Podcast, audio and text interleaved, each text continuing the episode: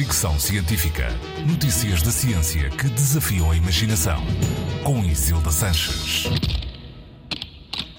As pessoas que se consideram bonitas sentem-se com mais direitos.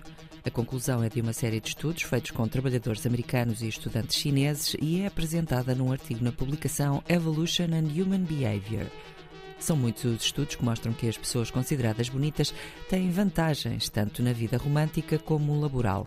Na verdade, há uma espécie de consenso em relação ao belo como sinónimo do bem ou do bom. Mas neste caso, os investigadores não quiseram saber da beleza do ponto de vista do outro antes da nossa autoapreciação de quão atraentes nos sentimos ou não.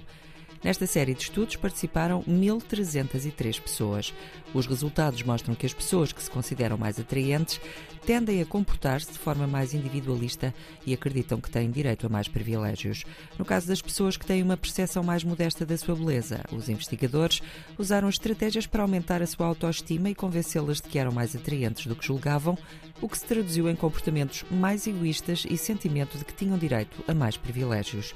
Apesar destas conclusões não abonarem a favor das pessoas bonitas, os investigadores sublinham que no dia a dia as pessoas mais atraentes poderão esforçar-se por ter comportamentos menos individualistas e tratar os outros com menos sobranceria. Ou seja, podem esforçar-se por corresponder à ideia consensual que as pessoas bonitas também são pessoas boas. Fricção científica.